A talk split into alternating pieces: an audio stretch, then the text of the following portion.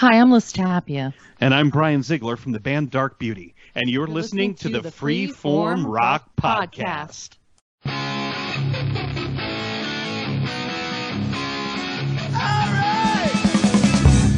You are listening to the Free Form Rock Podcast. Is everybody in? Is everybody in? Is everybody in? The ceremony is about to begin. Don Henley was a pretty happy guy this week. His End of the Innocence album is still a top 20 item after 14 weeks on the Billboard chart, and its latest single, The Last Worthless Evening, jumped 21 places to number 70 with a bullet. Henley, of course, has been chronicling the high and low life in Los Angeles ever since he moved there from Texas 19 years ago. And when we talked to him not long ago, he was feeling kind of reflective about the glory days of LA rock. The late 60s and the early 70s was a very exciting time out here. It was it was all part of the 60s cultural upheaval. There were people in the streets, you know, all the way from Doheny Drive all the way down to Laurel Canyon Boulevard. You couldn't you could barely drive through there. Just people were everywhere in the streets and there were all the clubs like the Troubadour and and the Whisky and and Ciro's and um, lots of clubs. There was a, a great scene going on here that spawned a lot of people that are still on the radio today. Uh, and um, I thought I was in heaven. You know, I mean, I was just thrilled to death to to be here, and um, it all kind of fizzled out around 73, 74. You know, the times changed, but um, it was it was really something. Raised in the East Texas town of Linden, Henley, now 42, grew up listening to everything from bluegrass and blues to hardcore gospel music. So it's fitting that for one track on his third solo album, The End of the Innocence, he called in another gospel-rooted LA singer to add harmony vocals. And what was it like when Axl Rose walked into the studio? It was uh, quite an experience. He's got a really powerful voice. You know, it, it was it was something else. We we were so uh, amazed that we kind of turned on the two track and uh, recorded him warming up. You know, all his little exercises and stuff. Um, and then, of course, I got the famous phone call from him a couple of weeks later about playing drums with them on the uh, American Music Awards, which sparked arguments and controversy all over America. You know, husbands arguing with wives. Yeah, that's him. No, that's not him. All right, welcome to another edition of the Freeform Rock Podcast. Man, uh, Jerry, what's up, brother? And our first episode, your first episode with our new, you know, Yeah, our new co-host, man. This is uh, looking forward to it, man. I missed last week, personal health reasons I've been having, but I'm better. I'm getting over it, and uh, looking to carry on with uh, a new uh, new uh, lineup on the freeform, man. Should be fun. yeah, man, I want this new lineup shit to stop. It's irritating the fuck out of me. I want to be fucking Aerosmith. We break up once and everybody stays together. Or I want to be like in, uh, U2. I want to be U2. Nobody leaves the band. Nobody leaves the band. There you go. U2. Together. They still love each other, man. They still have a great relationship with each other, and people hate U2. Fuck off, people. I'm not going anywhere, guys. Okay. You don't like U2 either? No, I love you too. Oh, okay. Fuck you too. Why? You like you two up to the Joshua Tree. That's right. Fuck them now. Okay, I don't understand that statement. Why? What did they do to you? How'd they? How'd they give you a bad Nothing. Their, mu- their their music is horrible now. It's been horrible ever since uh, uh, Rattle and Hum, in my opinion. It just gotten fucking weird, dude. They got like I don't know, too much in the. I don't know. They just suck. They were like they, they have a song every now and then on their newer albums after that that I like, but for the most part, they're just like I haven't heard anything good since then. It's in my opinion, man. Alright, well, that's fine, but Achtung Baby is a fucking uh, album sucks. Classic. Oh god. The Fly. When I first saw that video uh, of him in those sunglasses, and when he goes shine, shine yeah. like you probably, like, you probably like. Let me guess. You like Lemon too, right? Oh God! No, no, no, no, no, no. that album Zooropa is a fucking abortion of well, God. There's there's hope for you then. I like one yeah, song off that album. I think it's Stay. Stay is you two. The rest of the album is electronic garble go- goop to me. Fuck. What the fuck is that shit? God dang, and then, and then fucking the Edge is fucking doing a rapping shit in there. The fucking horrible album Poppy made me review. I mean, Oh, I uh, love pop. Pop's uh, awesome. fucking discotheque shit. I mean, give me a break. It's horrible. Dude, there's so many But many. they do it well. They do it well. They do horrible well. Yes, they do, Shane. Hey, man, I, know this episode. hey, man, like I always say, man, if you like them, you like them. I'm just going to criticize, but my opinion don't mean shit if you like them. So, more power to you. Well, I kind of gave Jerry. I like the I like I like the London Quireboys, so you know I get it. Okay, I get it. I really don't think you like them. I think you just say that because you know. Oh, I do. I think they're fucking great. I love the singer, dude. He's got a great voice. I mean, they're like a uh, they're uh, what's they're fucking like a version of Love Hate, man. They're just nasty. They're like you know that sleazy rock, man. You know, You, I like. you bring up London Quireboys more than I ever bring up Night Ranger or Extreme. Well, because I use it as a joke and a punchline. You you you be serious about it. I know you guys joke used to joke with me about that band. That's why I bring it up. I I don't have an ego to bruise, so you can make fun of it all you want. I don't care. You know, so you know. Well, shit, Charles likes Naked City. What the fuck? You guys should be on. great fucking song, dude. That entire record is awesome. I'm sorry. Fucking Unmasked Oh. rules, dude. Instead of fucking uh, um, the other dude, they fucking rule, dude. I love them both. Yep, I I celebrate too. the entire collection. Yep, I do too. Except for uh, Mark, Uh, you lost Mark. you know what you know. You know what? Two. I, there's actually three I don't like. I don't like Sonic Boom, Crazy Nights, or uh, Hot and Shade. I like Monster, Monster rules, dude. but I like Monster- Crazy. I like Crazy I'm- Nights. I'm glad they actually won out. They won out on a fucking super high note, so good for them as far as studio albums are concerned. Mhm. Well, I agree. if you heard the new Decibel Geek episode that was out seven weeks ago, they're talking about on their Torpedo Dudes Free for All they did. Uh, they're uh, yes, I listened. I don't care what they do. They could talk about Slayer all day. I just like listen to those two banner. They are fucking amazing. I, I hope you guys out there like listen to us three banner because that's what I want for the show, man.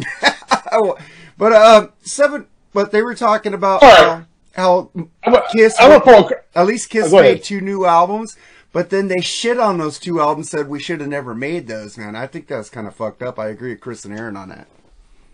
Well, yeah, I mean, as Gene says, I don't want to make another one because nobody buys them anyway. You make them because you fucking fucking cheap trick. They said they're going to make new albums until they fucking die. I mean, because they like doing it, man. Fucking hey, they're artists. them, that's what a G, that's what exactly. Chris and Aaron said. If you're an artist, you want to keep making music, and they don't want to. They don't care anymore. Nope.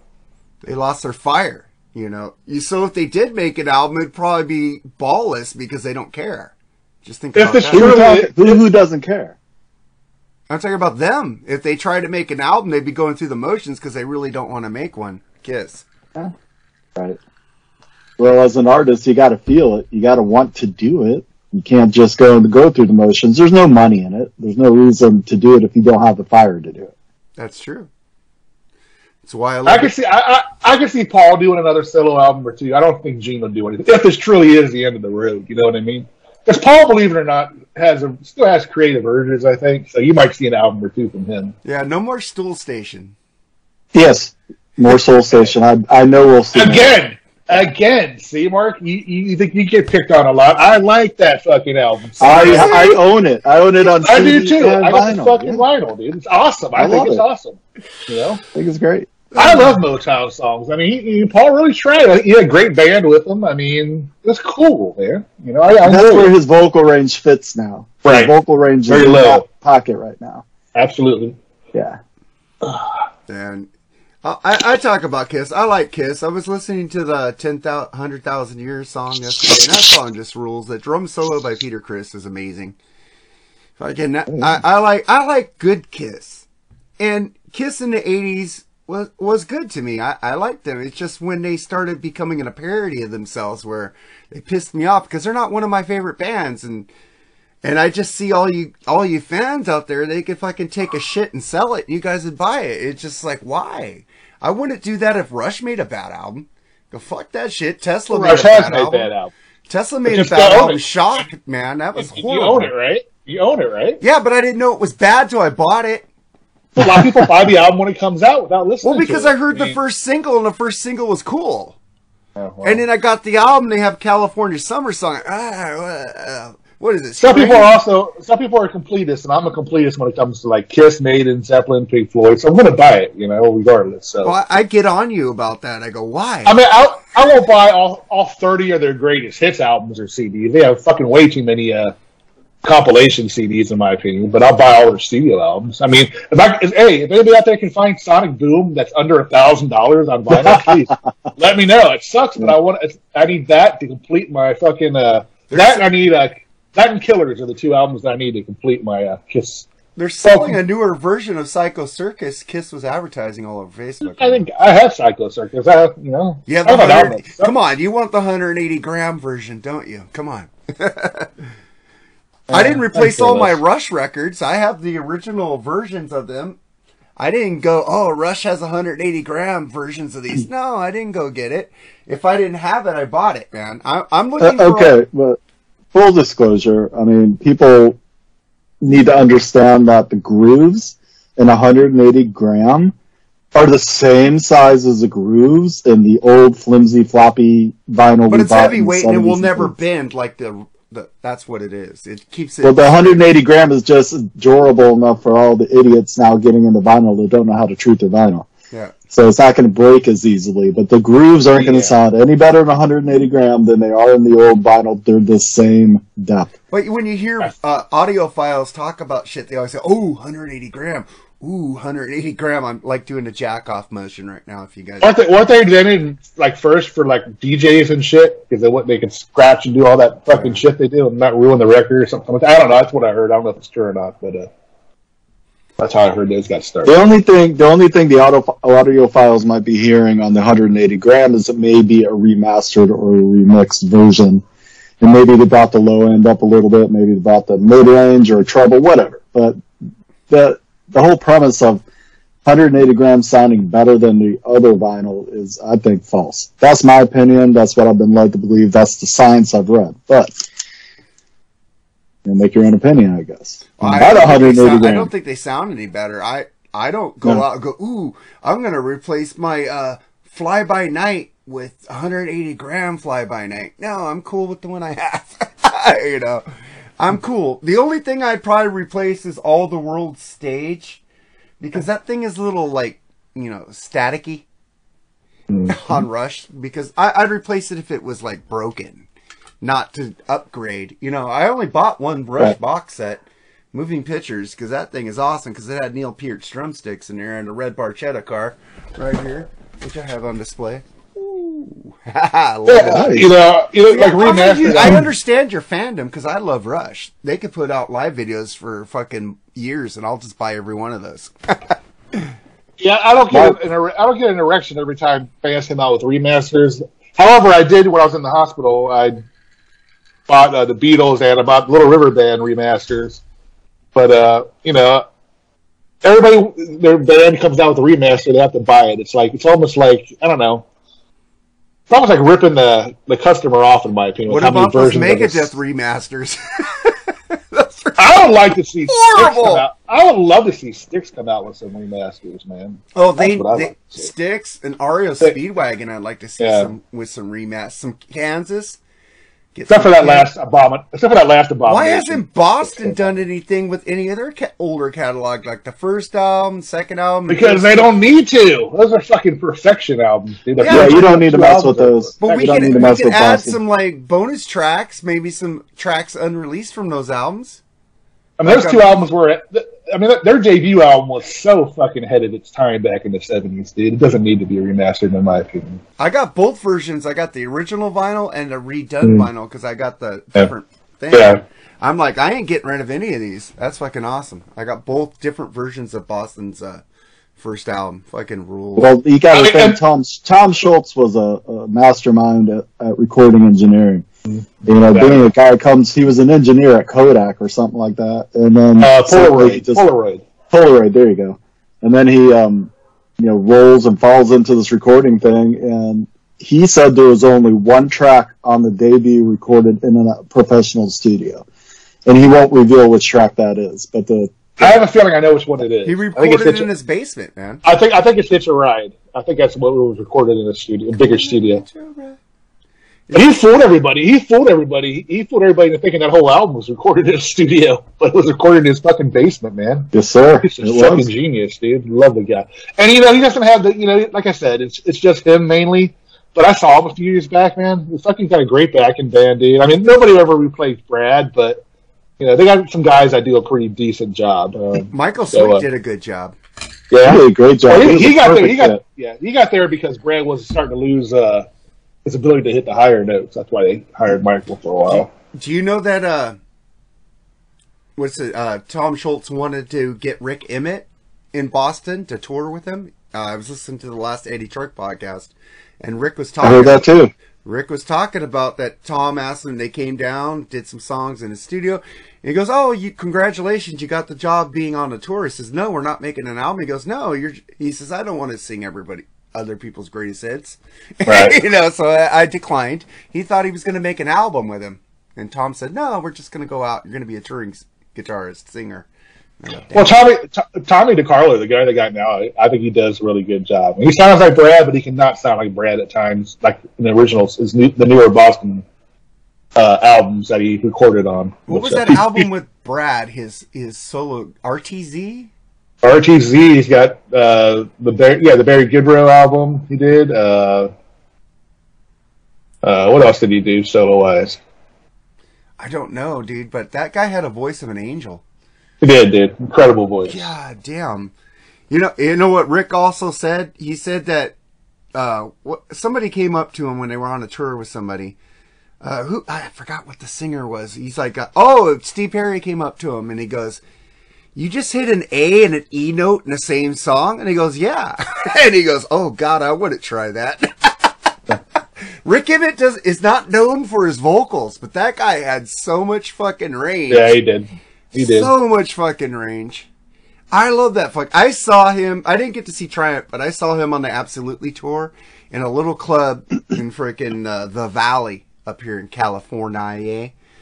And he played a lot of Triumph songs. It was like we had a table. It was a bar, sitting there getting food, watching Rick play. It's fucking one of the greatest experiences of my life to see that man play live. Oh man, I saw him doing an unplugged show, a real intimate unplugged show about ten years in Nashville. Man, it was it, incredible, dude. I mean, listen to fucking stripped down uh, uh, Triumph tunes and some of his. Uh, he did like two songs I've never heard of. I think they were new originals. I don't know if he ever released them or not. I, I didn't follow through on that, but man, sounded fucking great, dude. Still can sing. Fucking plays the guitar amazingly. It was just, it was an acoustic set, you know.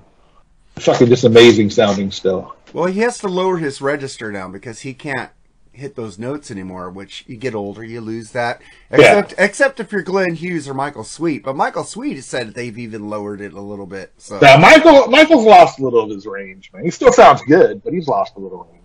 yeah, but That- his range is still better than everybody else's range. Sure, absolutely. but Yeah, Mike, Michael on his worst day is better than most Sure. other people. Yeah. And they dropped. I think he said they like down tune like half a step or something like that to help him be able to do multiple nights in a row, because he was still hitting the notes, but when you have to do three, four, five, six nights in a row, he was like, nope, can't do that. So this helps him do two or three nights in a row without ruining his voice. But I'm a little worried about his thyroid surgery he has to have done. Oh God, yeah, I remember that. Yeah, he says that they're going to have to remove part of his thyroid, and that could cause permanent vocal damage. I'm just like, oh shit. You know, get out all your music now, buddy. Get everything out. Yes. I have. He hasn't. I don't like his earlier solo stuff. It's kind of like like honestly, honestly kind of shit. and that is the worst Stryper song ever. honestly, is just. God damn. Honestly, honestly, honestly, mm-hmm. it, it is the worst Stryper song ever. honestly. It's like so fucking like. I love you. Oh, I love you, Jesus. How can you hate that fucking song, dude? Seriously, The lyrics are cool, dude, because it's like it's one of the best power ballads ever in my. It's like. I go, I'm listening to fucking We Are the Soldiers under God's command. It's like fucking just rocking their asses up. And then, honestly. Okay, so, but take honestly and put that in Journey's hands. Have Steve Perry sing that song. Uh, it would have been he would do it better. hit. He would do it a lot better. I said the lyrics are great. I just don't like the way they pulled. Even the, when they redid it on that, uh, they redid their own songs, which those versions of those songs are my go-to now because they made them harder and tougher. And it, I don't know, they just uh, reborn. Oh, I forgot the name of the album. Man, it's fucking great. Me and Eric always argue about re-recorded albums. Yes, most re-recorded albums suck. Not the Stryper one. Not the Stryper one. No, that was that was kick ass, man. Wow, the- their worst ballad was on their next album, In God We Trust. I can't think of it, but it was fucking terrible. Um, I believe in you, or you believe in me, or Oh, yeah. uh, you know what? I really don't like Oh, any that Stryper ballads. I think the Why? closest ballad I like is "Calling on You." Calling. Ooh, that's a great song. Fuck yeah, earworm, man. Fucking earworm there. It's like you're singing that chorus the whole day, man. But I, I want to get to you guys, even though it's going to be seven weeks later after this, since you guys aren't doing a video. Uh, Jerry probably not doing. He's got to get some rest. But uh, the Kiss final shows, man, are happening this weekend. On today is 12 2 2023 as we're recording this. So this will be not as fresh news, but I wanted to get you guys on a video for that, but it ain't happening. I will ask Lee that. So what do you guys think about the final shows, Mooger? Well, I I'm one. I might be a sucker, but I'm one to tend to believe that they are done touring as a touring entity. Will they do a one-off show if they're given a million dollars to do it? Sure, um, but I, it's I don't care. Everyone's saying there's two imposters, and you know Tommy and Eric don't deserve to be there, and whatever, man. They kept the show going. I've seen this tour twice. I fucking loved it both times. It, you know, backing tracks be damned. I don't care. It's still a show. It still brings me back to my childhood when I used to sit in the front of my record player with Kiss Alive and just pretend I was at that show. The same magic is still there. And it's so great to see so many of my friends hopping around New York this weekend, seeing these final two shows. I've been seeing And all I'm your blessed. comments. They're my friends too. uh, Matt Porter and Yeah. all those people. Yeah, I'm happy for you guys. I, I'm just being a dick. No, it's okay. There's a lot of people out there being a dick, and that's okay. But I, I'm a nice dick. I know, but it- it's like it's good for us Kiss fans. We're just celebrating, man. It's just giving us something to celebrate for. The show is amazing. I don't care if they were lip syncing everything. I don't care. The show is amazing. The songs are there. The energy's there. Um, I'm getting it on pay per view tonight, and I got I a little. I got some people coming over. It's a lot cheaper than going to New York City to Madison Square Garden. We got our own private bathroom and cheaper beverages. So Oh God, I'm, I'm waiting. little things, little things like that matter. I'm going to be waiting for your Facebook post on this tonight. Drunken Mooger, like Ian told, like Ian told me on the Sammy Hagar musical chairs episode. I've never seen the Mooger Fooger Silver. you are looking at me right now more sober than I've ever been face to face with either of you. Uh, I, it was classic. Fucking, we're at the Yeah. comedy show. And you come up. I know you. You know me. I'm the Mooger Fooger. that was classic, dude. I was instantly your Yeah. friend right there. I was like, Yeah, well, no, I was instantly your friend when you gave me a bottle of tequila. and Aaron quickly swiped that from my hands. he was under strict orders from my wife to, to make sure I made it back home in one You're piece. talking about the bottle I left there. Yep. Jerry, Oh, I was just gonna bring that up. Yeah, That that it was in lieu of Jerry, so it was we gave it to you both of us. So there you go. That bottle traveled far.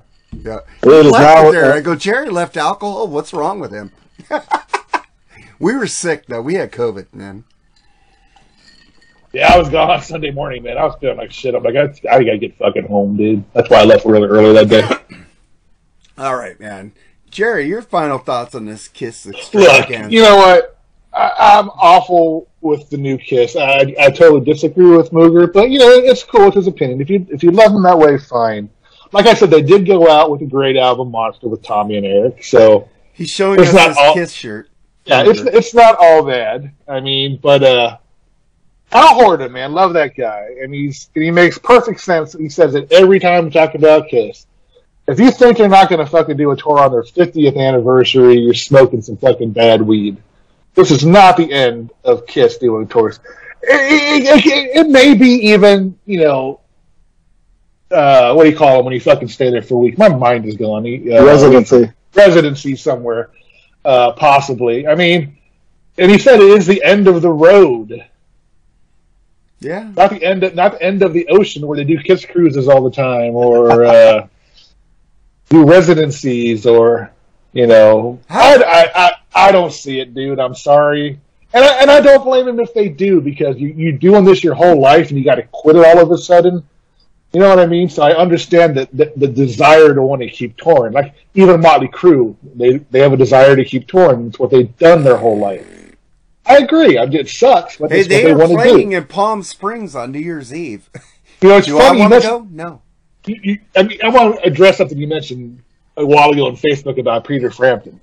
Now, Peter Frampton was only going to retire because he's got this horrible, uh, like MS condition or something. Yeah. He's not. He's not saying he's going to retire. He just thought he wouldn't be able to play again.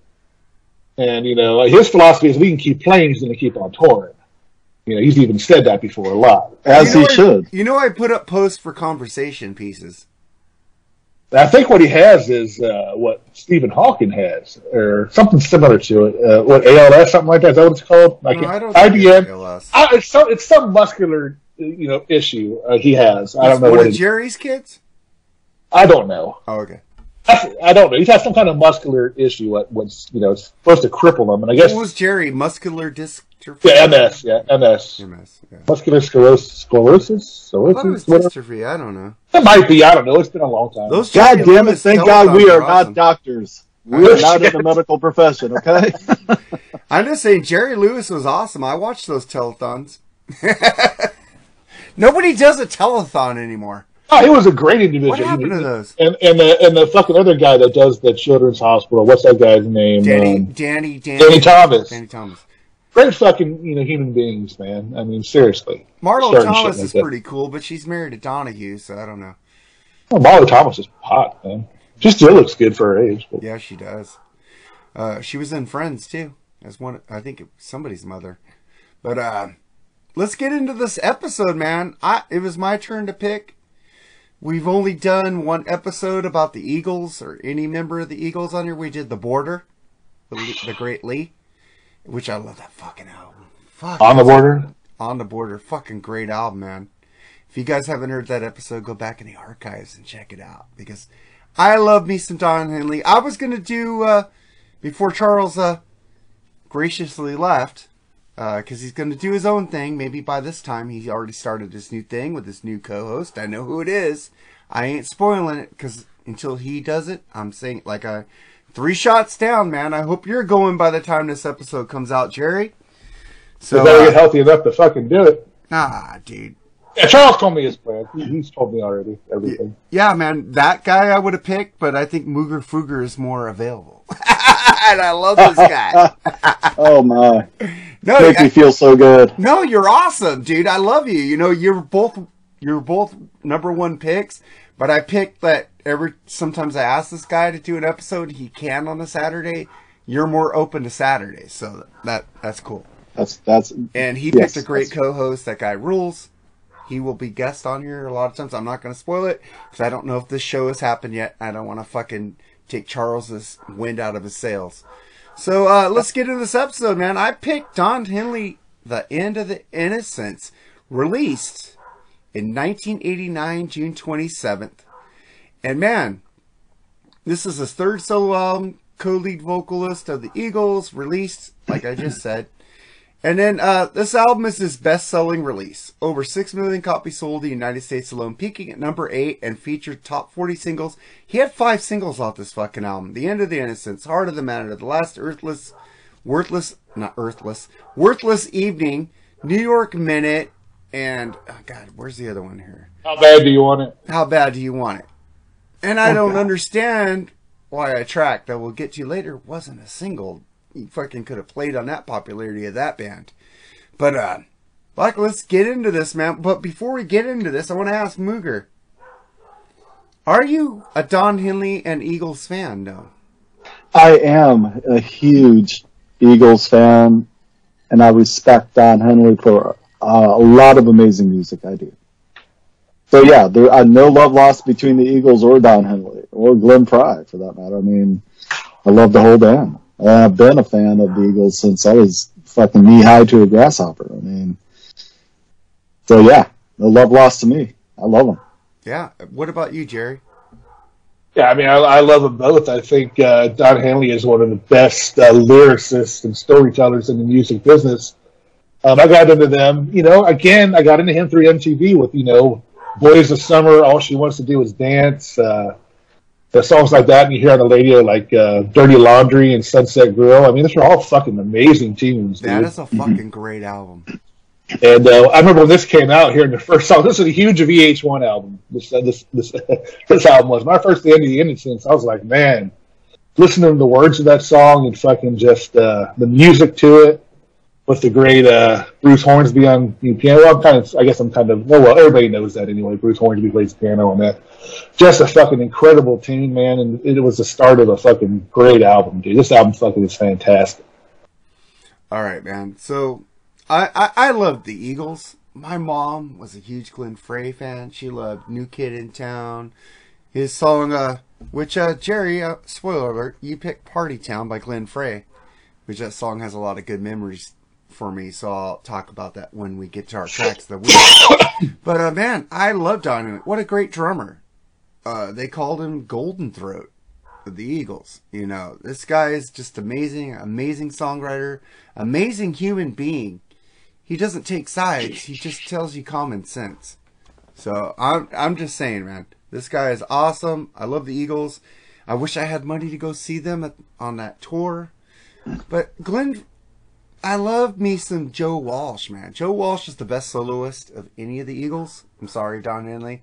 Joe Walsh rules. Joe What? Walsh You, the kicks your fucking is that? Whoa, fucking egg. Don Felder is a better guitar player than Joe Walsh, man. I'm talking about solo material. Don Felder's solo Oh. material pales in comparison to Oh fucking no, Joe Walsh. Don Felder's last album is pretty fucking good. Don Felder? Yeah, Did you hear Analog Man by uh, Joe Walsh? yeah. That's a great fucking album. Come on, Joe Walsh. Life's been good to me at the station. Fucking Funk 49 with the James Gang. What the fuck, dude? He is the best Eagle. Best Eagle. Out on his own, solo. On his own solo. And Yes, sir. even with the Eagles, except they gave him that shitty song on Hotel California, which we haven't reviewed yet. But uh, he did have In the City from the fucking Warriors movie on. Uh,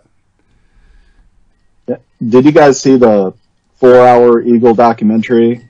yes, I did. I think it might have been. Yeah, that was amazing. Every band needs to do a retrospective like that. Yeah. Tom Petty did one. Not to get off the. I miss Tom Petty. Yeah, yeah that Well, one. Tom Petty has a lot of uh, people in here on this album, so that kind of makes A lot of Yeah. Basically, his uh, whole yes. By Campbell. Yep. and Stan Lynch. so uh, I'm just gonna go, man. I just love Don Henley. I love, I love it. He after Inside Job, he kind of lost it with Cass County and stuff like that. And it's like, eh, I think he's lost it. But uh, he's made some good shit. But I love Don Henley, Glenn Frey. I love all the Eagles, man. They're all Right. cool. But let's get Glenn into this let's get into this album. But uh, before we get into this album, Mooger Fooger picked "Into the Innocence," the first track off this album. So here we go on the Freeform Rock Podcast.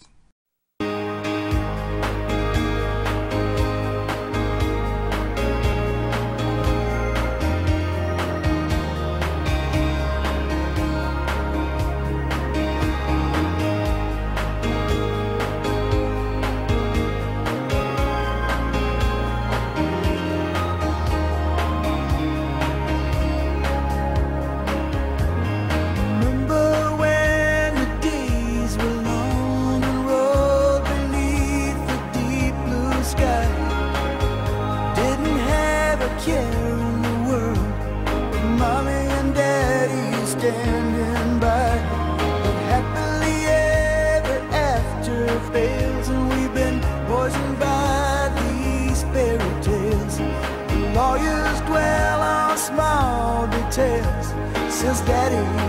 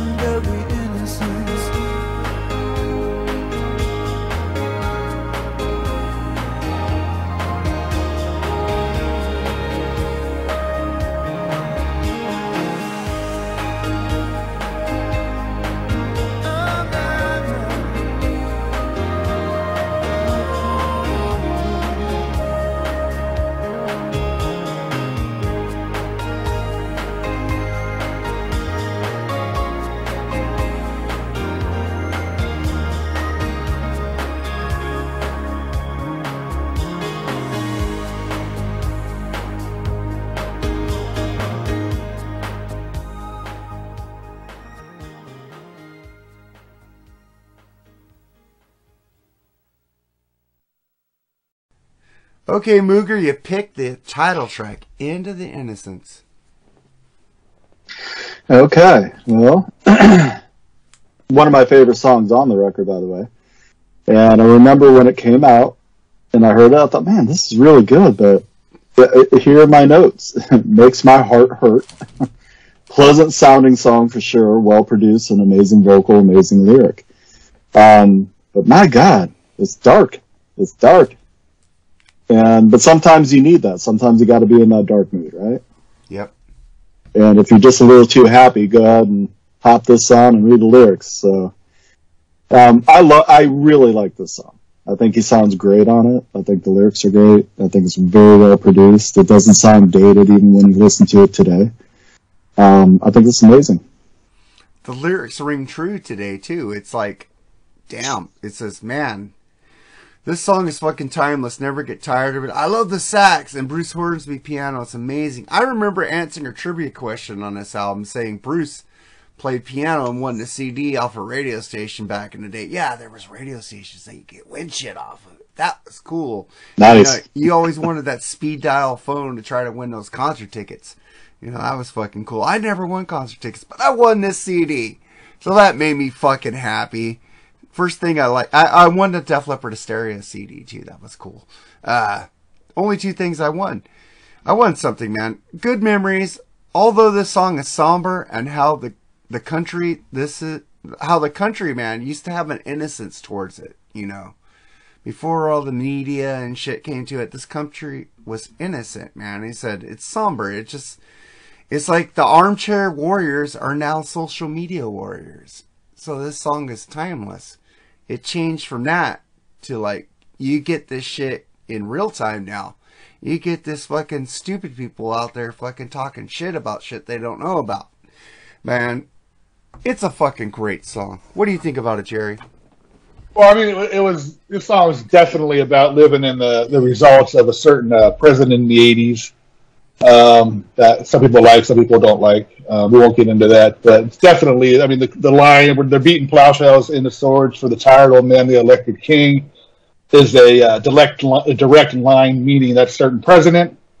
Um, things change in the '80s as far as uh, I don't know. Uh, like Mark said, the innocence of the country seemed to be, you know, be not taken willingly from us, but taken, you know, from us. I think. Um, uh, there's some, you know, some people view it as, uh, you know, like your parents getting divorced or whatever. They're, they're- I guess you can reference that in some of the lyrics in it.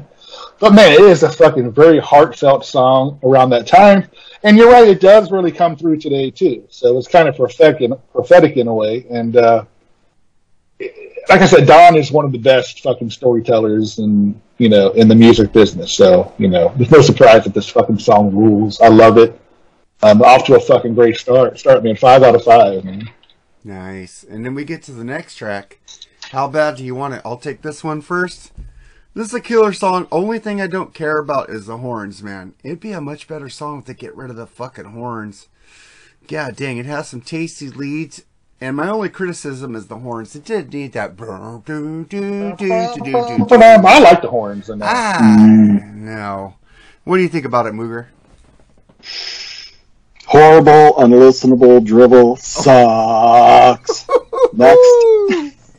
Jerry.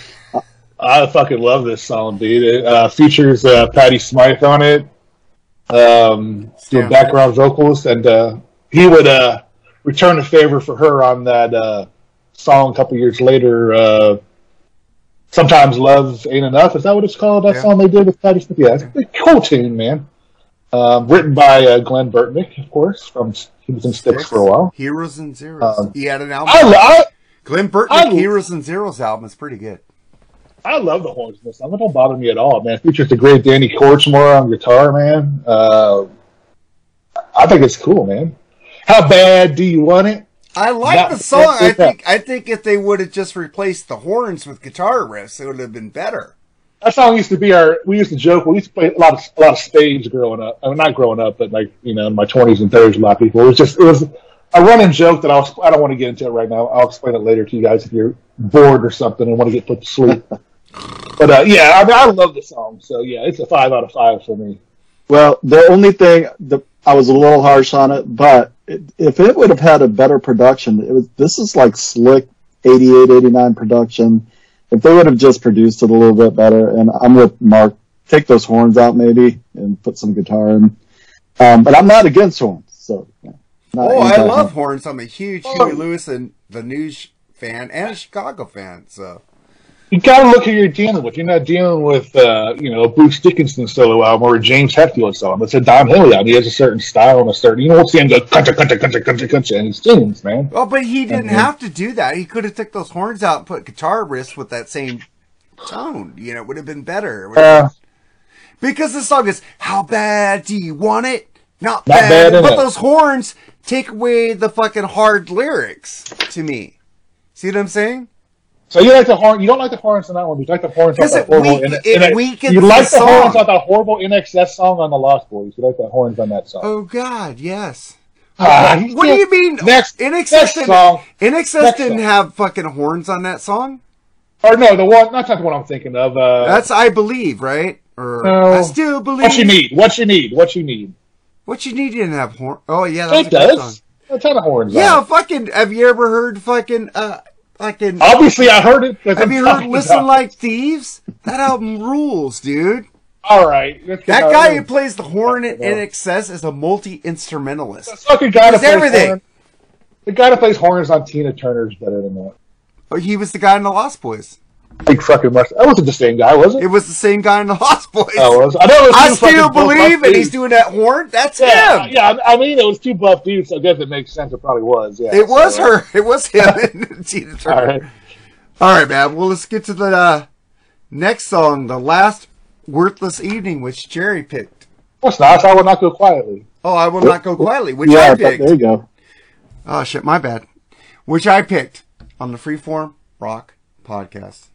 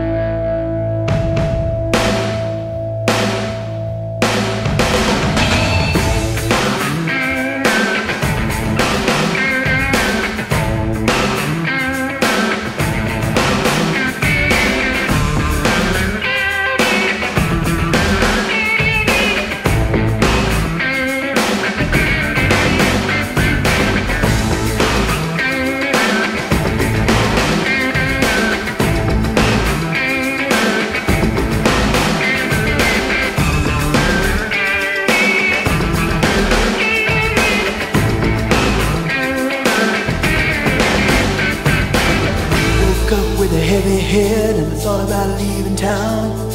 I could have died if I wanted to, slipped over the edge and drowned.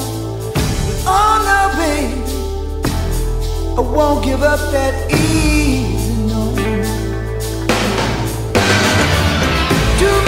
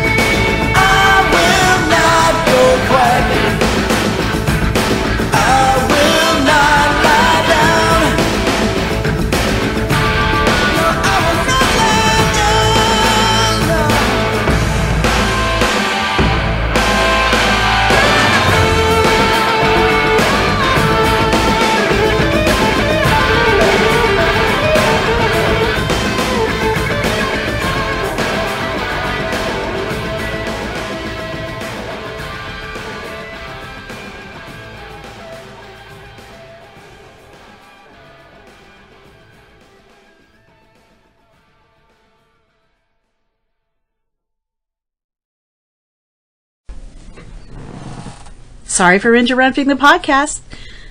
I just want to take a second to thank all of you for listening.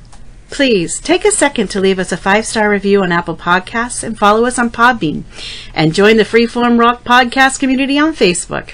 Now, back to the show. All right, I will not go quietly, featuring the great Axl Rose.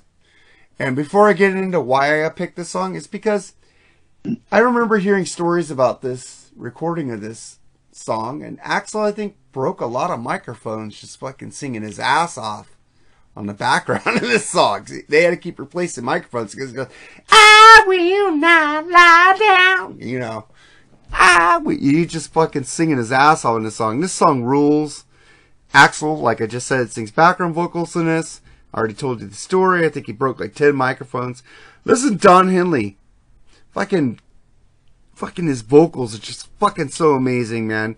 This is like hard rock fucking Don Henley right. I will not lie down. He's fucking telling you to fuck off. He's telling you he doesn't give a shit what you think. He's telling you he's not gonna go down quietly. The guitar riffs on this song fucking rules. I fucking love this track. What do you think about it, Jerry?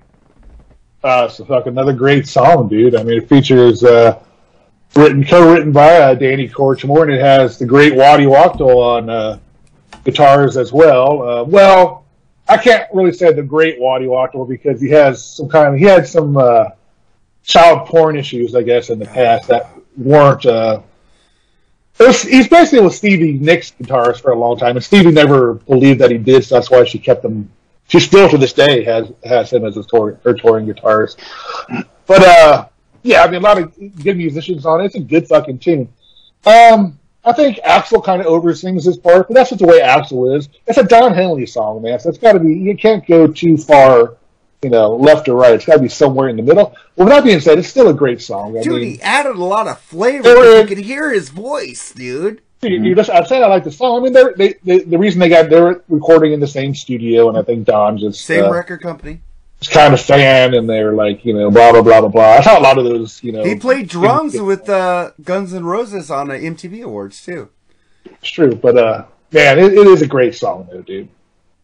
So, what do you think about it, Mooger? Um, I I really like the song a lot. Um, it's got that kind of bluesy guitar lick in it. Um, the only you, the only thing I will say about it is it does still have some of that '80s slick '80s production it didn't need. But what can I mean? The song is on fire, like you guys said. It's just a hard driving song. It's a great song. But as I was listening to it, my mind kind of flipped it. You know, this is such a heavy, you know, kind of a straight ahead song. I'm like, this would have made an amazing ballad in my head, in my mind. I mean, really, take those same lyrics, kind of take the same music, but slow it down, put it on piano, Why? and I think it would have been beautiful. Why? I don't know. That's, that's what I do. It's where my mind. That's cool, man. I, I can't see this song as a fucking ballad. You got fucking Don Henley said, woke up with a heavy head and I thought about leaving town. Could have died if I wanted to, reach over the edge and drown. He's just fucking rhythm singing on this song. It's like, I can almost like rap, but it's fucking singing. It's like a, the way he just. It's a great song. I, I still give it like a three out of five. It's a great oh, song. Why? Is that that I bad? uh, I give it a five out of five. Oh. Now we get to Jerry's song, The Last Worthless Evening on the Freeform Rock Podcast.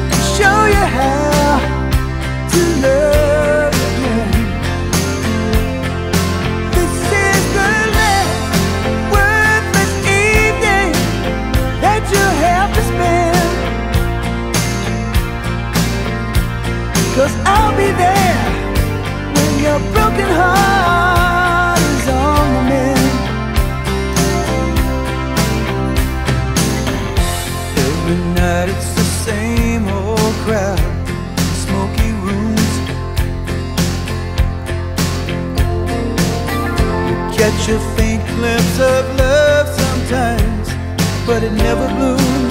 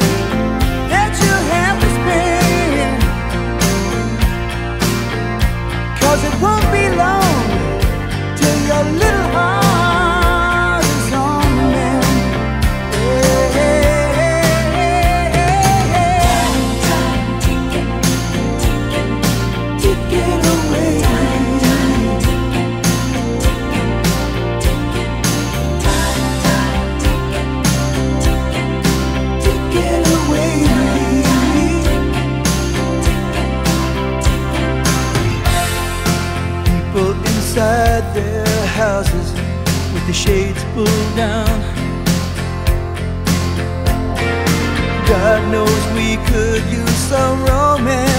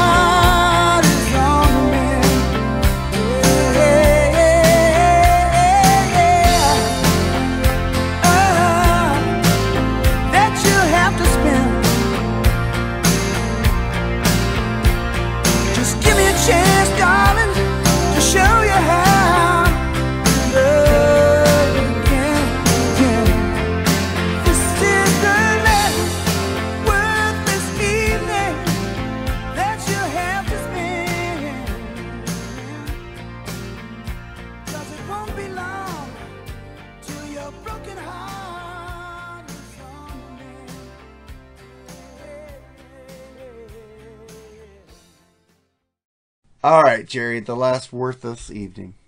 Oh man, I mean, what a fucking a heart pull it on your heartstring type of song, dude. About really loving a woman, man, and I think we've probably all been through that, you know, where we wanted to really get in a relationship with this person and uh, you know treat her well and all that shit.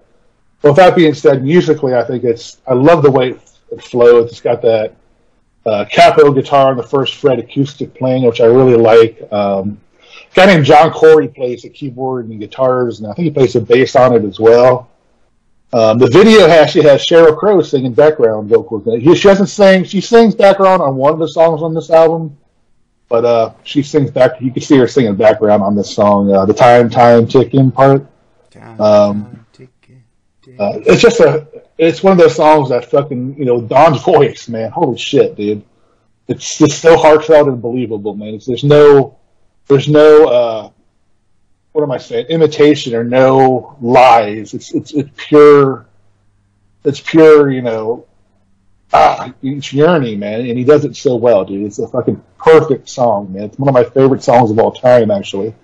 And, uh, definitely a five out of five in my books, man. All right, Mooger, what do you think about it?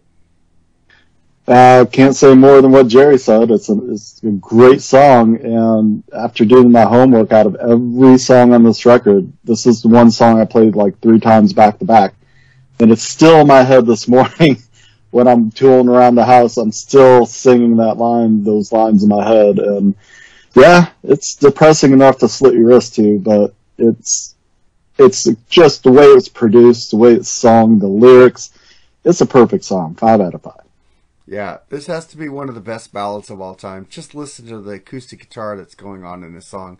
So amazing. Don Henley's voice has so much fucking emotion in this fucking song. Talking about the break breakup with a woman that you fucking love and you're telling her Mm. this is the last worthless evening because you feel she doesn't fucking love you. But you're gonna give her a great evening, but you're telling her this is worthless evening that you ever have. It goes, this song rules. God dang, this is a pretty fucking sad song. Like you said, you want to slit your wrist to do. but like he's telling this woman, hey man, I loved you, but I'm going to give you something that you think is a worthless evening, but it's going to mean something to me. I think that's what he means on this song, you know? I think he's letting her go. I think he's he doesn't want to let her go, but he Yeah, knows that he she doesn't doesn't want to stay. go. But she doesn't want to stay, so he's like, "Hey, you know, this is the last worthless evening. You'll have to." You know, But you'll- turn Well, I out." mean, the, the very first lines contradict what you're saying. The first lines are, "Know you broke up, uh, broke up with him, and your heart's still on a shelf." So he was like the guy who came in after her love. I I view it differently. I view it as as you know, I can treat you better than this guy. Last worthless evening means last worthless evening. I mean, he's saying, "Give me a chance to show you how to love again." I think it's because he wants to go out with the girl, not because he's trying to get rid of her. I I, think it's thought the it was like she was breaking up with him, and he No, I mean, think about it. This is the last worthless season that you have to spend. Just give me a chance, darling, to show you how to love again. But you know what happens when you try to get a woman that had another guy that she But- loved? It never works out. But with that being said, that's the fucking great things about songs like that. It's up here what you think of it, man. And it's one of those songs that does it, man. It's a fucking great, you know, one of those songs, man. You guys think one way, and it makes sense what you're saying, but in the way I'm saying it, it makes sense to me. So It it's- does make sense to both sides. Make sense to me. Yeah, I, I agree. Well, Jerry, I like your side because I don't want to slip my wrist when I think of it your way. when I think I'm letting somebody I love walk away because they don't love me anymore, that crushes me. But you're saying, hey, he's like, just hey, you just you just spent your last worthless evening. Let me show you how to love and come back. You know, come with me. Yeah. Dude, you you've Hey, been you've been with your I'm wife happy. over thirty years, right, man? I actually met her in '87. Uh, we weren't we, weren't- we weren't together the whole time. Like I said, we have Both we had of you, both I- of you have been with your significant Well- others a long time, man. We had a I- child in I, I fucking in admire both of you. Well, we weren't together through the '90s uh, much at all. It's basically from the '80s and 2000s we were together. But I'm saying you and Mooger, man, you guys have that long relationship, and and I'm like, dang, man, I had three wives, and it wasn't my Yeah, he, it just took me a real a couple years to realize that she was the one for me. I mean, yeah, I had some decent you know flings, but you know, it always came back. Well, my her. first always one, come back. My first one cheated on me and left when I came home from work, and I just bought the Avenger tickets. And she said, "Yeah, let's go to the Avengers." And then she's gone. Yeah, I just bought movie tickets. I mean- bitch." and you're gone. every time, every time I'm in the hospital, this woman spends every night there with me in the hospital. I asked you about your wife. I said, "How is she doing?" Because I know my wife would be going crazy because this one actually cares about me. And she's al- she has the she she doesn't have the breakdown and cry type of thing. She's gonna say you're gonna be all right attitude. I like. You know what I mean? I li- your wife is amazing, by the way. Even though she Yeah, likes. Charles better, she I still think she's amazing. She never she said she never really had a chance to talk to you one on one. Well, we were in the fucking place. I tried to. You know I did. It was a night where everybody was smoking around the you know that circle of people. I forget who was on it. Uh, Doctor Fuck, Ian. Ian did take it because he was getting a new job. He didn't smoke with us. We smoked some weed. All right, where are we at next anyway? All right, man. Well, did I talk about last last worth this evening? No, I didn't. I think you you did. Oh yeah, I you did. said you did. All right, so let's get to New York Minute. What do you think about this, uh, Jerry? Well, I spent the majority of my time on this album disliking this song. I never liked it until a few years ago. Um, I started listening to it again. I'm like, man, this is a fucking great tune, dude. The story behind it, I mean, is incredible. I love the slow, haunting approach to it. I kind of like those. I don't, I don't know. I who, who the background band was. Some boy band or something was the background singers in that song. But uh, yeah, I learned to really like this song. I'd give it a five out of five now. And I used to like laugh at it and say it sucked back in the days, and I was wrong. It's a good tune. I don't know. It just says J.D. Souther was there and some Charlie D- Drayton, Ivan Neville. Take six. Edie That's the name of the Brickell was backing vocals on a track eight. Melissa Yeah. Etheridge on track eight too. Sheryl Crow at nine. J.D. Souther. He has a lot of fucking musicians on this fucking album. Yeah, it was a boy band called Take Six. Ooh. Yeah, I never heard of them either. Oh, But, I, uh, I, no, I, I heard of them. They're horrible. Yeah, the next song they do, they do backing, they do backing vocals on the next song too as well. No, I, I, I, I've hated uh, boy groups since I saw fucking New Kids on the Block on MTV. I go, what the fuck is this shit? fuck this. Bring me some Stryper. You got the right stuff, baby. I wonder if an old, what if we could start an old fuck band if that would catch on, you know? Old fuck. Like a boy band with like us old asses doing it. Most people would listen to it. Well, I can't sing, so you nobody got the right to it. stuff, baby. You know? Hey, you and Mooger could do that. I'll manage you. Oh, my I'm. God. Yeah, yeah, with our posters and all the fucking old folks' homes and shit, man. Fucking hey, dude. Hey, old ladies will love you guys, man. You fucking featured on ARP, man? Oh my god. Speaking of ARP, they are sponsoring the new Rolling Stones tour. so, can't make that shit up. hey, guess who was on the cover of ARP this month? Ringo. If Ringo says it's okay, then it must be alright, man. Did you? Jo- yeah, you get a lot of discos. I haven't joined yet. Hey, I- I'm gonna fucking take advantage of them. I have no shame in getting my 10 cent coffee at McDonald's. I fucking earned it, man. Give it to me, man. I'm an entitled old fuck, man. I want what's given to me. I want my 10 cent coffee, fucking quarter donuts at Dunkin' Donuts. Give it to me all, man. Dude, Dunkin' Donuts is horrible. Ugh. Fucking worst apple fritter ever. God, Ooh. there's no Apple apple. fritters rule. There's yeah, there no, is. Have you had? You need to go to a Chinese. You probably like- go. You probably go to like Walmart and get your. no, you need to go to a Chinese donut shop, man. Where they fucking put apples in their apple fritter. It's just apple flavor in a Dunkin' That Donut. part- There's ap- apples in their fucking apple fritters, dude. All right. Yeah. So I'll go next. I'll let Mooger go last on this one. I was all, I was reading when I was doing research for this album. My homework, like Mooger was talking about, he's doing homework. I don't consider doing homework on music. Music is just awesome. It's like even if I don't like it, it's cool just to hear something different. But this one, I, I read that Don Henley likes to write songs in his car, or wait for in, inspiration to strike him. And I'm like, oh, that's fucking cool because my best thinking about doing this podcast is putting these albums on in my car and fucking blasting the fuck out of them to get fucking what I'm going to say. Sometimes I forget what I'm thinking at the moment when I'm driving my car. I try to remember, but it's fucking awesome. Then I'll listen to it on headphones at work. This is a fucking great fucking song. You think about it. He's talking about, you know how New York is fast and hustle and bustle? It's like in a New York minute, everything can change. In a New York minute, you know, your life can change in a second. And that's what he's talking about here. It's fucking the way he's singing this, everything could change. Fucking lyrics are so great. I love this song. His voice is so amazing on this fucking song. Fucking so emotion. You could feel what he's thinking about, man. I love this fucking song. What do you think about Yeah, I mean the, the, the keyboards and fucking that acoustic piano are just Oh, God, so insane amazing. on this song. Yeah. And the lyrics have meaning if you if you read the lyrics, uh, Charles Trainer. What do you think about this, Mooger? Well, for one, I am so, so happy Don Henley finally found a happy spot. That's very sarcastic, by the way. Um, but what, what can't, I mean, God, what can you say about his voice on this entire record? Like the song or don't like the song, in my, you know, in my opinion, his voice is just so good.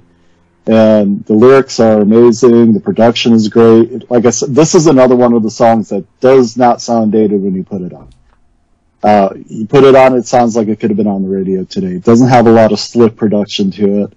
The emotion in what he's saying, you feel it. Um, like I said, I mean, I'm just finally happy he's happy. Um, but I'll give this a five out of five. Yeah. Oh wow! So we get to the next track, Shangri-La. I'll take this one first. I don't understand the slow beginning with the little tribal drums, but then it starts going. It's really good. This song has a little bit of funk to it, killer rhythm. Loving the drums in the background. His voice is on top again. Really cool song. Plus the guitar, like it has some weird sound to it, but it fucking works. What do you think about it, Mooger? Oh, what can I, where do I start on this one? Um, production's horrible. His voice is amazing on every song. I will say that from the top.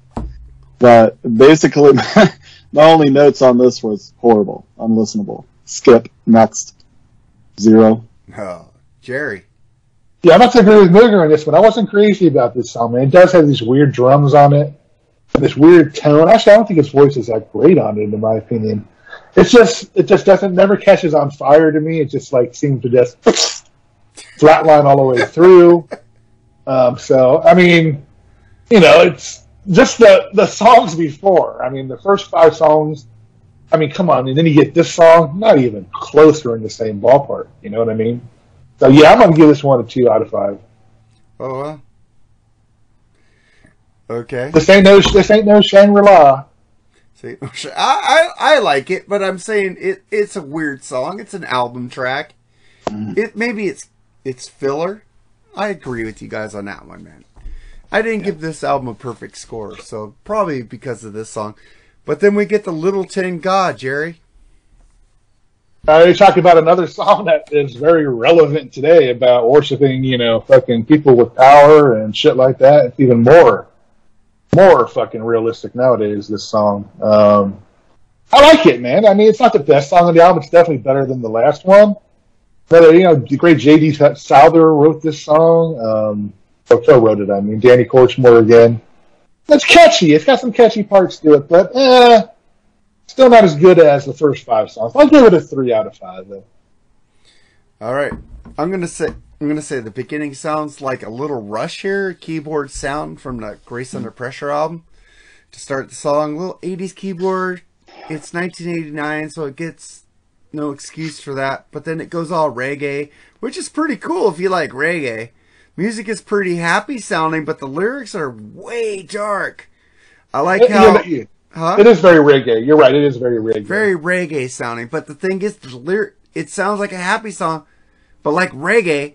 Read the lyrics. He's talking about some fucking deep, fucking dark shit. He's talking about people starving. This is like a killer filler on this song, and I like it. What do you think about it, Mooger? I think the lyrics are amazing, and I'll say it again, his voice is really good on this song. Um, the lyrics, once again, are amazing. He could have just put this to a different song. This is generic 80s puke garbage. I hate it. I will not listen to the whole thing. But the lyrics, the lyrics are great, and he is talking about some important shit. And if it would have just been on another song, I think it would have made more of an impact. I, I just the music's not there for me.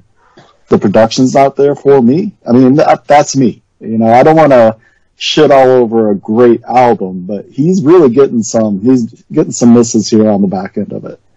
That's my opinion. Well, that's cool, man. We like opinions.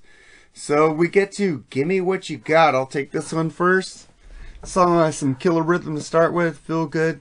Before he sings, man, you know it's going to be a great song. This song is very well crafted. The lyrics are so deep, but the music is so good. You you can't don't listen to, listen to the lyrics and then listen to the music secondly because you're going to notice how dark they are and this is a great song. What do you think about it, uh, Mooger?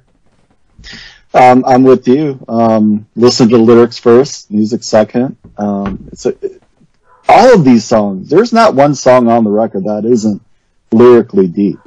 I mean, I'll give that to Don Henley. I just, but my, I'm sorry, but my notes on this are why is it so fucking bad?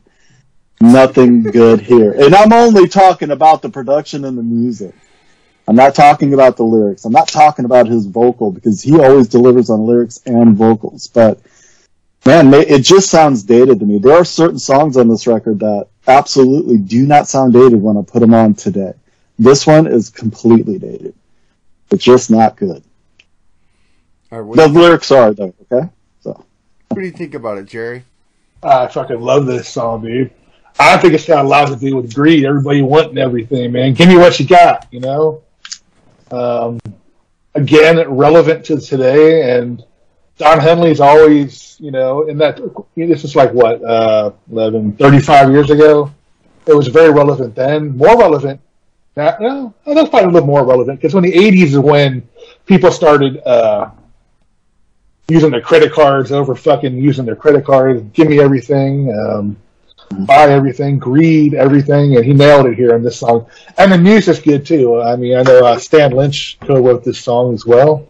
Um, yeah, I like this song. It's one of the longest songs on the album, I think, if I remember right.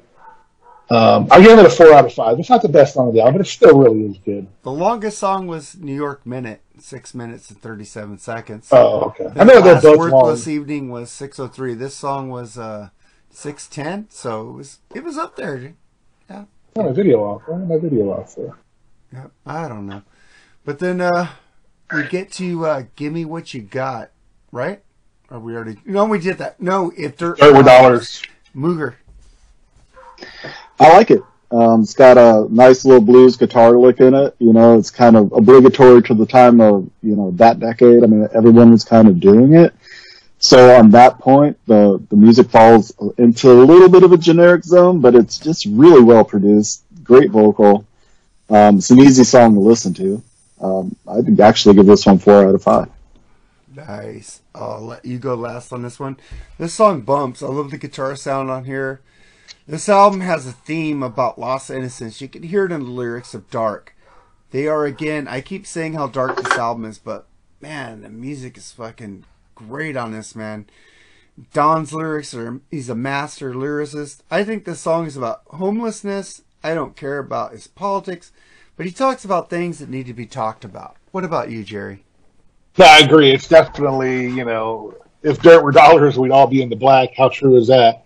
It's like a quote from the great Eddie Murphy off 48 Hours. If poor people were born without assholes, shit would be worth something, you know?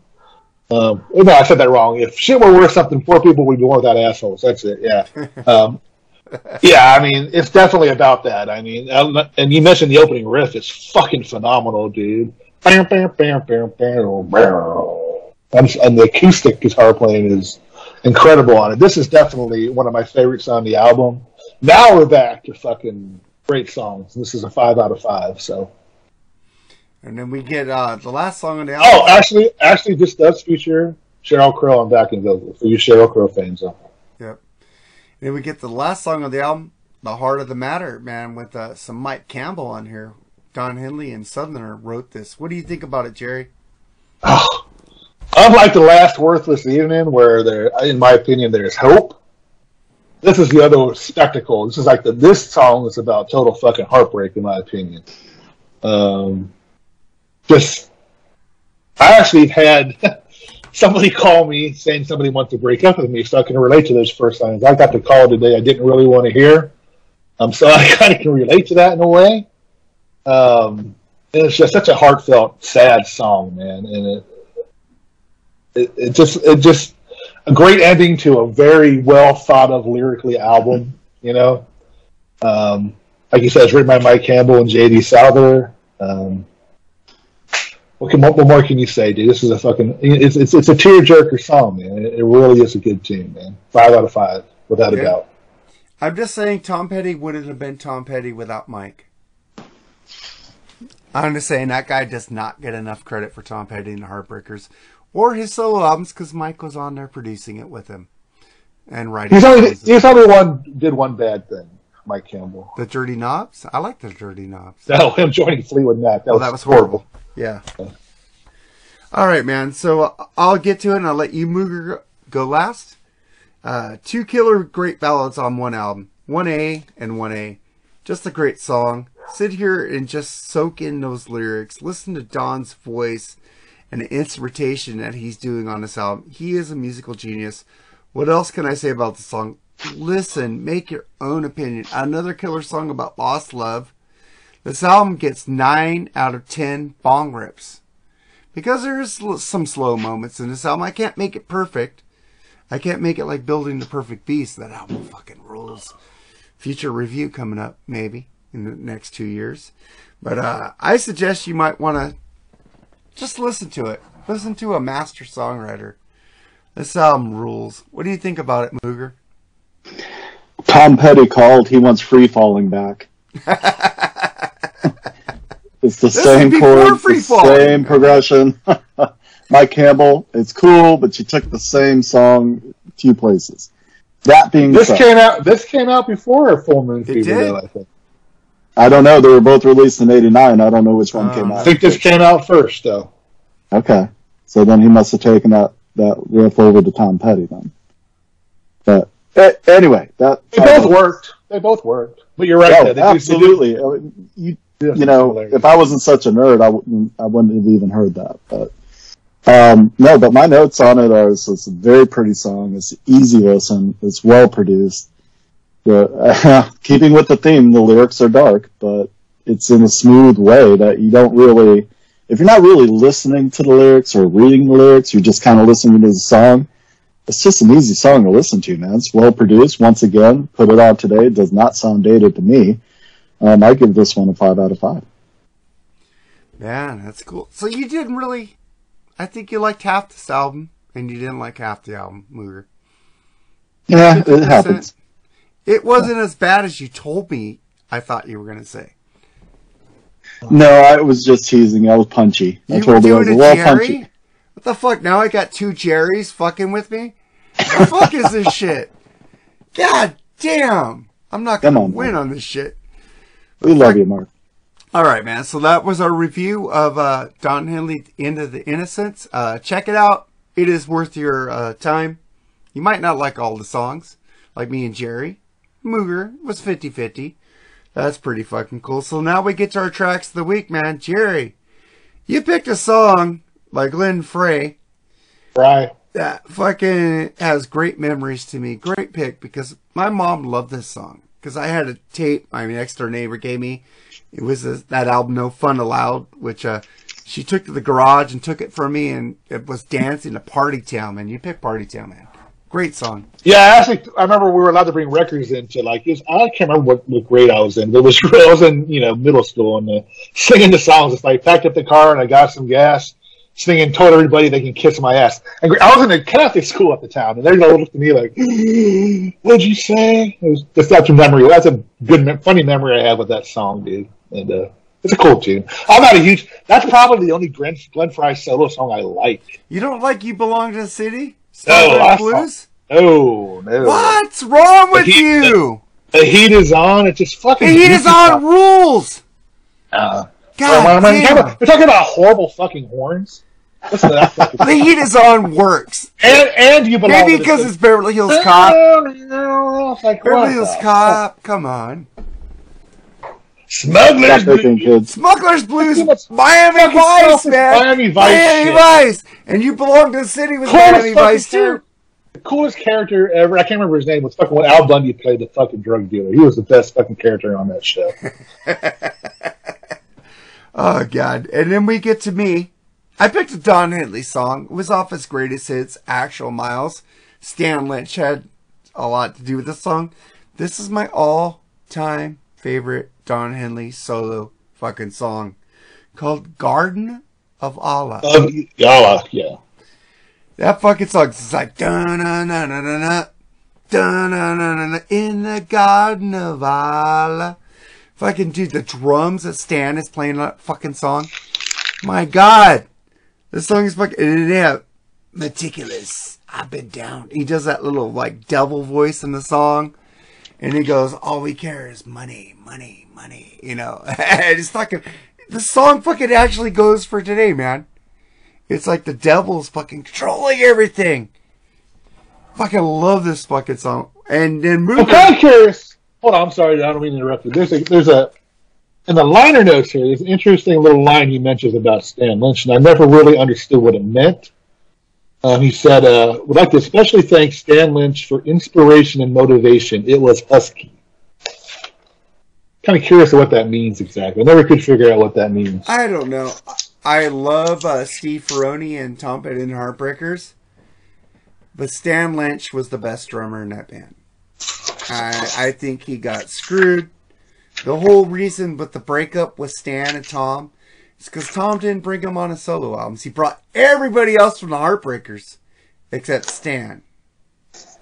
Well, maybe maybe that that line has something to do with that because it was around the same time where he got he got kicked out, if I remember right. Maybe. So, Stan was the fucking goofy guy in the band. He fucking gave that band personality. I thought. I loved him. I've seen him many times with Tom Petty. Fucking great. Always in the pocket. He has a. He has a. Steve Ferrone was just like, like you guys call that one dude from Guns N' Roses. What's that guy's name? Velvet. Matt Sorum? Matt Sorum. He was kind of a robot, robotic drummer. Like, uh, what do you call uh, Vinny Appice in Black Sabbath? You got Bill Ward playing that rhythm. It's like Stan Lynch was the Bill, Bill Ward and freaking uh, Vinny uh, Bill Ward, and you know what I'm saying. He like Steven Adler on fucking Guns N' Yep. Roses. Let me clarify that for you, Mark. Okay. You're saying that Stan was the Bill Ward of Tom Petty and Black Sabbath. So Yes. you got, you know, okay, yeah. Well, you have There's Bill many a Ward and Black they- Sabbath, and, yeah, and you got Right. Stan and Tom. Yeah, it, it's the drummers really do make a sound Yes, they do. uh, and a feel of the band. Um, you know, no one had the, you know, Bill Ward came from a big band swing kind of rhythm. And you listen to War Pigs, you listen to any of those songs, you hear that. When you listen to Stan, you hear something, you hear Stan. His signature's Stan. all over those early records. And when you replace it with, you know, you replace Steven Adler with uh, Matt Sorum or, you know, Stan with whoever, and then you get Vinny to come in on Bill Ward, it's, it just changes the sound. Yeah. It's never the same. Yeah, the thing, cool thing about drummers is everybody thinks a good drummer's got to play a million miles an hour. Um, that's not true at all. I mean, look at Nick Mason from Pink Floyd, dude. I mean, is it the most fastest? But it's so fucking smooth sounding. And uh, even Mark Point, Mike Portnoy said they did a cover of Us and Them. Dream Theater did live a few times, and he said it's not an easy song to play. I mean, it's slow and simple as it sounds. It's not easy to play or you get the rhythm to. So yeah, you don't like you don't have to be a million mile per hour player to, or a hard hitting player to be a good drummer, in my opinion. What, So what I'm saying, Steve Ferrone's a great drummer like Matt Sorum, but Stan Lynch was Tom Petty and Heartbreakers drum sound. It's like you can't replace that. You, Steve Ferrone's great, you know. It's like when uh, what's that guy's name from fucking uh, Roger Taylor left Duran Duran for the Notorious album. Steve Ferrone came and played on it. It wasn't the same. It was still my favorite Duran Duran album because of the songs. Roger John- Taylor's from Queen.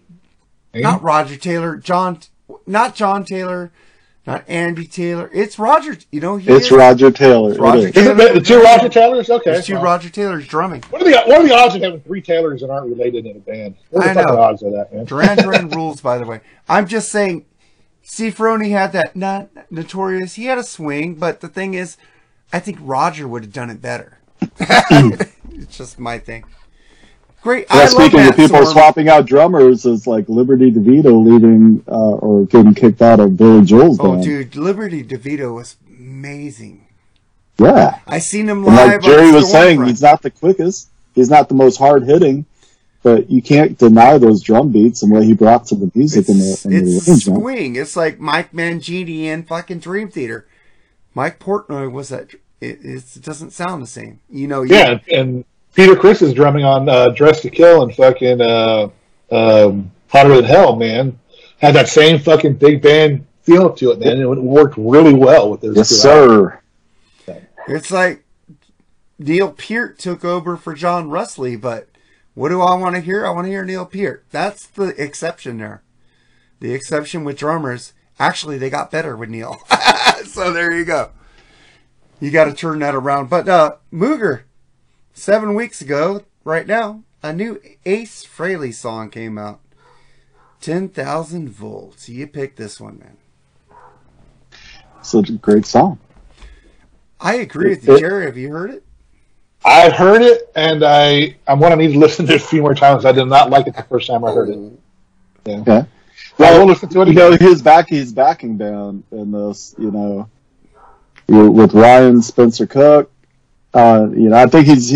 I mean, when you hear those the pre-chorus and the background vocals, and and his backing band has just made him better. And I don't think this song would have been as good without his backing band. And Ace is, yeah, Ace is Ace. He really doesn't sound any different. He doesn't play guitar any different. He's still playing the exact same guitar solos he played 15, 20, 30, 40, 50 years ago. Um, but I thought it, I was surprised actually. I thought, man, this is really good. I played it a couple of times in a row and I jammed out. So I like it. yeah, man, it's like the new Ace song album. uh, It's not off to a good start, and an album that's really not getting off to a good start with me is Priest's new album. Man, I do not like those two songs that have been released. Ooh, I love man. both those songs. Terrible songs, man. It hurts to say that. It really does. But I want to say No, that's, that's because you're a fan and it hurts to say that you don't like Sure. something for you somebody go. you love. Exactly. Yeah. Tesla. Yeah. There you go. That's interesting. oh, come on. Oh, one of my favorite bands is Styx, and when I heard that last Abomination, Oh God, no! I almost cried and fucking myself to sleep. We I we we are gonna have to re- review Crash Crash of the Crown. Man. I will not. I will not put Mooger through that fucking punishment, man. Mo- No. you Thank you, might sir. like it. I've never heard it. Uh, do you like Styx? Good. yeah, Do you like Tommy Shaw? Then you will like this album. don't listen to Tommy. Tom, you might like Tommy Shaw's bluegrass album. I don't. I think that's an abortion. I hate that shit. Okay, look, I'm not as deep into that in Styx as you guys are. I mean, I like Grand Illusion and you know all of the stuff. Pieces of Eight. Come on. The I just don't like- I haven't listened to- too. I haven't listened to anything Styx beyond maybe early '90s. Have So, you seen them live lately? I have. Yes, I have. You know they're touring with Foreigner again. oh, I didn't know. They're touring I with Foreigner and John, John Waite. Waite. John Yeah, Waite is gonna opening. They're coming in July here. I'm probably going to go to that one. You should. Foreigner's still good, even though they're like a scab foreigner, like kind of Kiss right now. But uh, Kelly Hansen's really good, man. But uh, 10,000 volts, man, I think it's a really killer pick, man. I can't wait to get this album. I've got all like an Ace's newer solo albums from everything. I love Ace. I, I hope he does more Origins albums. I love those fucking Those Origins. Origin albums. I like the Paul cool. Stanley Fire and Water. I did That was too, fucking man. great. Fucking great. That was a great was- song. I mean, yeah, that was, Was good. in his register on that one. Yeah, yes, exactly. and I think that's a good one for him to guest on for sure. And the the guitar part was easy, and the solo was easy, and, and the vocal was easy, so it was easy for both of them. That was a great song, but did he really need to do Wild Thing again? Did anybody Nobody ever need needs to to do that song? Wild Thing except fucking that one comedian, Sam Kinison. Sam That's- Kinison. That's Yeah, it. yeah. I don't even like the original version. I only, Dogs. I only like it in uh, Major League. well, man, that was a review of Don Henley End of the Innocence, man. Mooger Fooger, your first epi- episode with the great Ultimate Warrior, Jerry Supe here, coming out of the hospital and doing a fucking episode. How fucking sh- fucking badass rock and roll is that? He fucking just got off of his fucking heroin and he's here recording an album. Fucking I don't know if you can. I don't know if you can see the fucking battle scars from the fucking IV. It's all black and white. Can't see it. It's too dark in there. But I just fucking ripped off the hospital gown and put on my fucking Florida Panthers hockey shirt. I'm like, let's fucking go. LA Kings. You rule, man. dude. You I haven't even dude. showered yet. I mean, come on. Well, nobody wants to hear that. Well, at least we can't smell you. Yeah. I can, unfortunately. So All right, we can smell you. We can smell yourself. You're in trouble. All right, let's go for. uh I'll. Edit that out. No, I'm not editing shit up. Jerry, so what's your uh, final thoughts, man? You know, I stole Oh. final thoughts from the plug. You're welcome, Nate. There you go. I thought you stole them from uh, Jerry Springer. Oh, really? Also, no, I, I give Nate. That's what he said at the end of every show. He says, I "This love, I love thought." Bush. I love Bushy, man. So Bushy gets credit. I'll give him credit too. I can't stand Jerry Springer. Never could like that guy. But yeah, I mean, this is great. This is our first show with our new lineup. Um, it's definitely going to be fun. I think. Uh, you know, like I said, I really enjoyed the time with Charles. It was fun, but you know, people grow apart and go different ways, and I wish him the best in his new show. And I still hope I can do a show with him in the future that we keep talking about. I keep talking about doing my own podcast all the fucking time, and shit just happens. I think I'm cursed. I don't I know what it is. I keep helping you.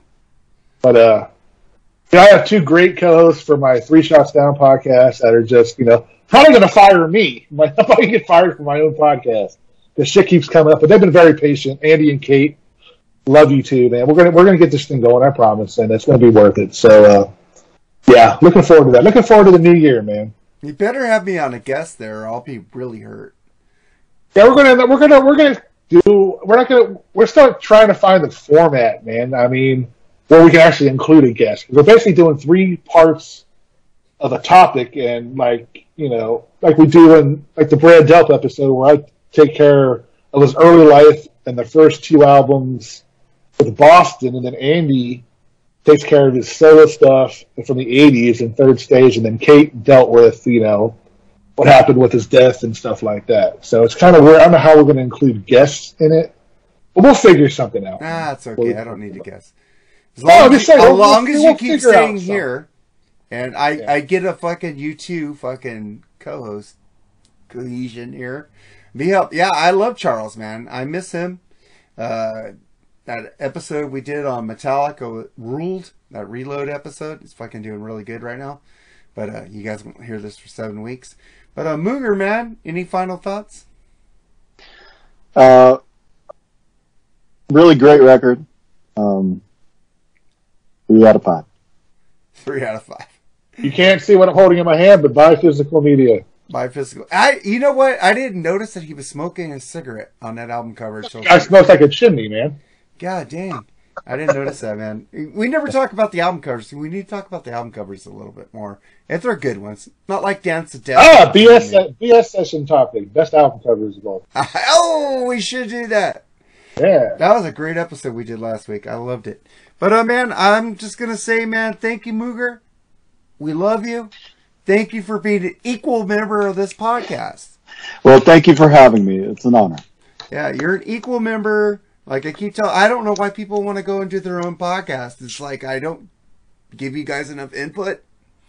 I feel hurt. Oh, dude. I mean, nah, dude. People just want to. They, they want to grow, dude. They want to see if they can branch out like I want to, man. It's nothing. I don't. You know, every every subject you're talking about doing on that, I would have did on this episode. Yeah, but I want to. It's. I wanted to be at my. You know. See, you you guys all have egos. I don't. It's not an ego thing, dude. It's it's something like you know. Well, you, we'll talk about this later. I understand, Jerry. I'm just fucking with you, and I, you know I'm always supporting you. I know. Yeah, I'm always there helping you. I. What do you need? What do you need? I told Charles I'll help him with his show too. I'm not a dick like everybody thinks I am. I'm Oh, fucking here you're a dick, everybody. but you're a dick, but you're a lovable dick. so. I'm a lovable dick. Yeah, man. Thank you guys, man. That was a great episode, man. Talk to you guys next week. Oh, Mooger, what did you pick for your episode on December 16th? I picked Fireball Ministry, The Second Great Awakening. It's a good, like, sludgy kind of stoner rock. I mean, just straight ahead good rock. It's good stuff. All right, because I haven't give Jerry that schedule yet, but uh, I think uh, next week we're doing uh, Dokken Dysfunctional, and I have uh, maybe Joseph Staub on there. I was trying to get Eddie kind of starchy, but he's busy. But uh, Joseph Staub, I wanted both of them actually. I got Joseph so far. I'm trying to get Mick uh, Mick Watkins, Dick Watkins on there. That'd be a cool episode with all of us. But uh, until next week, man, you guys party on, man. Later, guys. I love you both, man. Take it easy. Bye-bye. Bye.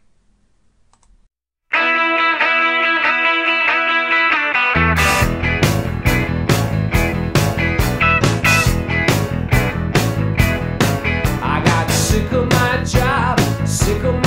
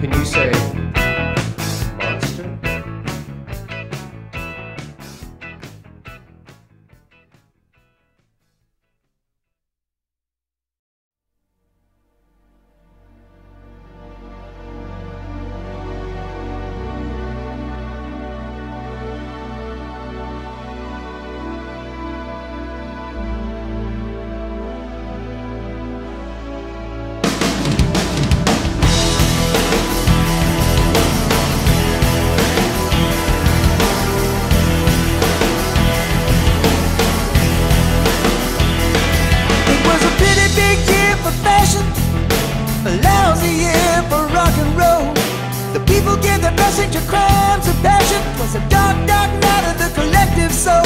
Now we're somewhere out on Riverside by the El Royale Hotel when a stranger appeared in a cloud of smoke. Thought I knew him all too well. He said, Now that I have your attention, I got something I wanna say. You may not wanna hear it. I'm gonna tell it to you anyway. You know I've always liked you, boy. Cause you were not afraid of me. But things are gonna get mighty rough here in Gomorrah by the sea.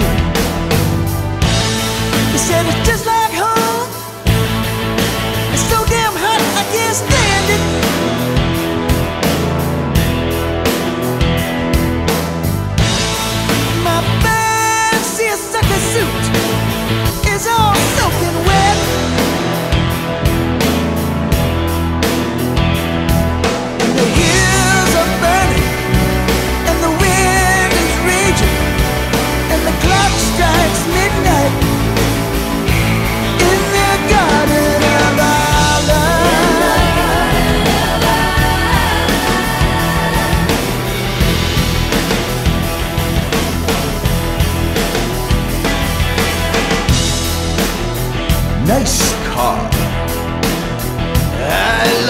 Bavarians. So meticulous. You know, I remember a time when things were a lot more fun around here. When good was good and evil was evil. Before things got so fuzzy. I was once a golden boy like you, and I was summoned to the halls of power in the heavenly court. And I dined with the deities who looked upon me with favor for my talents, my creativity. And we sat beneath the palms in the warm afternoons and drank the wine with Fitzgerald and Huxley. And they pawned a biting phrase from tongues hot with blood and drained their pens of bitter ink, vainly reaching for the bottle full of empty eves, branded specially for the who had come with great expectations to the perfumed halls of Allah for their time in the sun. And we were stoking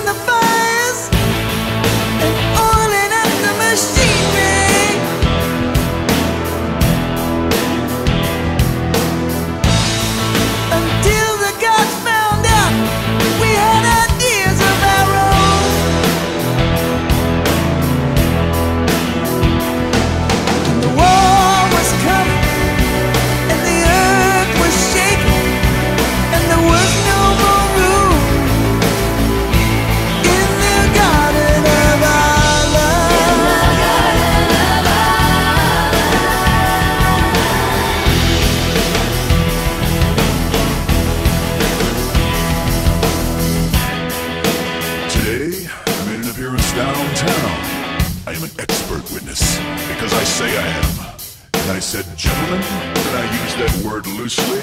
I will testify for you. I'm a gun for hire. I'm a saint. I'm a liar because there are no facts. There is no truth. Just data to be manipulated. I can get you any result you like. What's it worth to you? Because there is no wrong, there is no right, and I sleep very well at night. No shame, no solution, no remorse, no retribution. Just people selling t-shirts.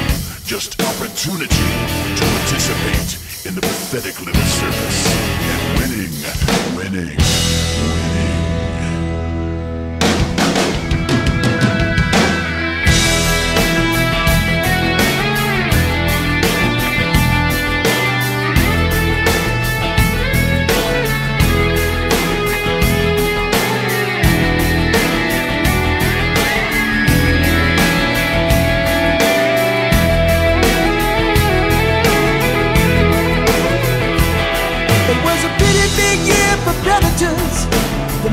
Marketplace was on a roll, and the land of opportunity spawned a whole new breed of men without souls. This sheer notoriety got all confused with fame, and the devil is downhearted, babe, cause there's nothing left for him to claim. He said it's just like home. It's so low down I can't stand it.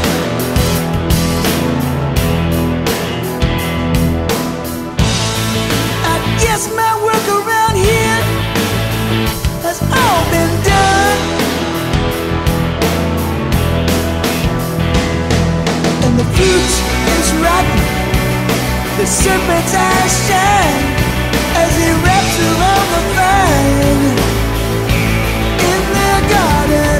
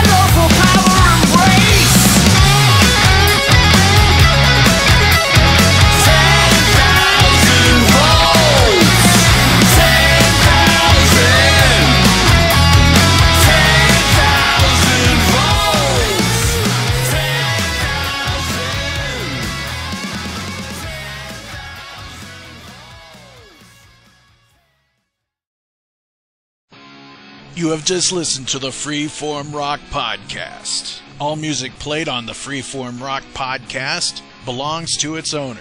If you like it, go out and buy it. Get your music on Amazon, iTunes, or at your local record store. Support what you love. Support the artist by seeing them live, purchase their music.